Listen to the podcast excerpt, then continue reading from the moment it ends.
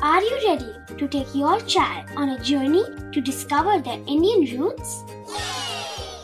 Introducing Chimes, the ultimate audio platform for young minds aged 3 to 15.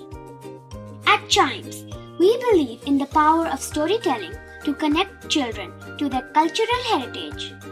From captivating folk tales to colorful festivals to mesmerizing history, Chimes brings the rich stories of Indian traditions to life. So connect your child to their Indian roots with us. Download the app today and start the journey. Search Chimes Kids Audio Stories and Podcasts app on Apple or Google Play Store. Chimes, audio that inspires.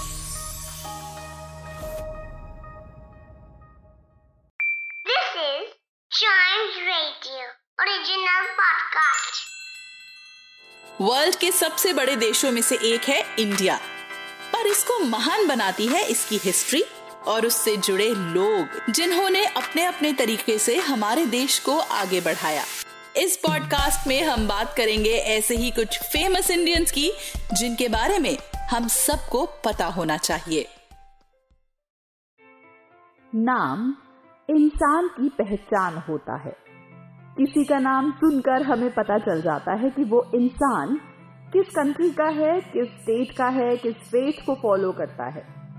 आज जिस legendary Indian personality की हम बात करेंगे, उन्होंने इन सब classification से अलग अपना नाम रखा आज़ाद, जिसका मतलब है फ्रीडम चंद्रशेखर आज़ाद। इनका बर्थ नेम चंद्रशेखर तिवारी था। और वो 23 जुलाई 1906 को अलीराजपुर में बॉर्न हुए थे। उनके पिताजी का नाम सीताराम तिवारी था और उनकी माताजी का नाम जगरानी देवी था। उनका बचपन भावरा में बीता था और वहीं उनकी शुरुआती स्कूलिंग हुई थी। भावरा में रहने वाले समुदाय के बच्चों के साथ खेलते हुए आज़ाद ने बहुत सारे खेल, जैसे रेसलिंग स्विमिंग तीरंदाजी के साथ साथ जैवलिन थ्रो भी सीखा। उनकी माताजी चाहती थी कि वो एक संस्कृत स्कॉलर बने। इसलिए उन्होंने आगे की पढ़ाई बनारस से की और वहाँ पर रहते हुए वो कई नेशनलिस्ट के संपर्क में आए। अब उनकी लाइफ में वो टाइम आया जब वो चंद्रशेखर तिवारी से चंद्रशेखर आज़ाद बन गए। हुआ यूँ कि 1919 में अमृतसर में जलियांवाला बाग मैसेकर हुआ। जिसने यंगस्टर्स को बहुत इफ़ेक्ट किया। जिसका नतीजा था इंडियन नेशनल मूवमेंट जिसमें उस समय के सभी नौजवानों ने भाग लिया था। आज़ाद ने भी उसमें पार्ट लिया। इसी के चलते 1920-21 में 15 साल की उम्र में उन्हें अरेस्ट कर लिया गया। जब जज के सामने उनकी पेशी हुई और जज ने उनका नाम पूछा तो वो बहुत गर्व से बोले कि उनका नाम आज़ाद है। जब उनसे पूछा गया उनके पिताजी का नाम क्या है तो वो बोले कि उनका नाम है स्वतंत्रता। और जब उनसे घर का पता पूछा गया तो वो बोले, उनका पता है जेल। जज काफ़ी गुस्सा हुए, उन्हें पंद्रह विप्लैशेस की सजा दी। लेकिन इस इंसिडेंट के बाद से सब रेवोल्यूशनरीज में वो आज़ाद के नाम से मशहूर हो गए। 1922 में महात्मा गांधी ने इंडियन नेशनल मूवमेंट को डिनाउंस कर दिया। लेकिन तब तक आज़ाद के दिल में देश की आज़ादी की चाह घर कर चुकी थी। इसलिए उन्होंने ज्वाइन की हिंदुस्तान रिपब्लिकन एसोसिएशन और इस पार्टी के साथ कई रेवोल्यूशनरी एक्टिविटीज़ में इन्वॉल्व हुए। वो देश बदलने में ही माहिर थे।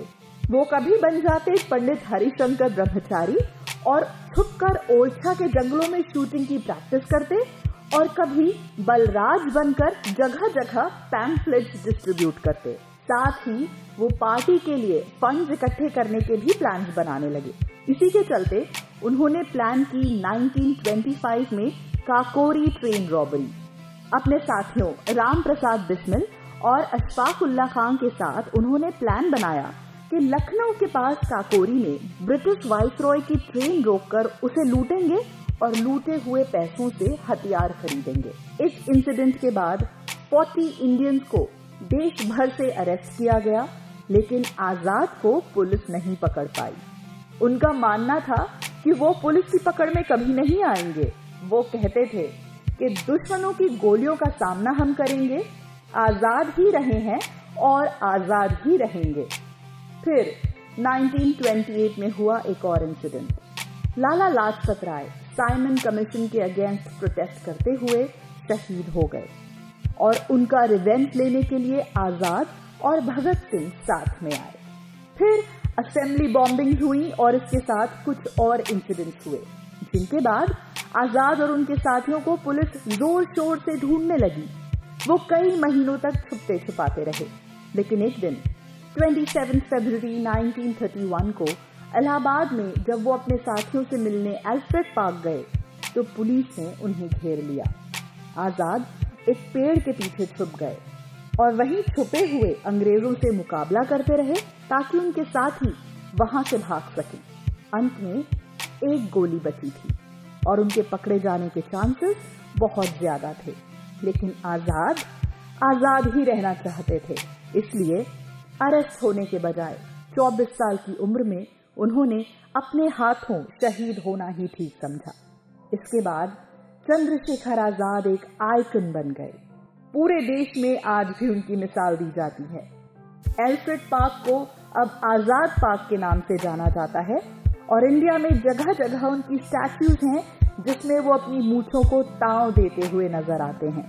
चंद्रशेखर आज़ाद की लाइफ से हमें ये सीखने को मिलता है कि अपने जीवन की आखिरी सांस तक हमें सही कॉज के लिए फाइट करनी चाहिए और अपने काम को पूरे जज्बे और बहादुरी के साथ करना चाहिए। तो ये थी चंद्रशेखर आज़ाद की लाइफ से कुछ इंटरेस्टिंग बातें। ऐसे ही कुछ आइकॉनिक इंडियंस के बारे में जानने के लिए सुनिए famous Indian personalities all kids should know about podcast के और भी एपिसोड.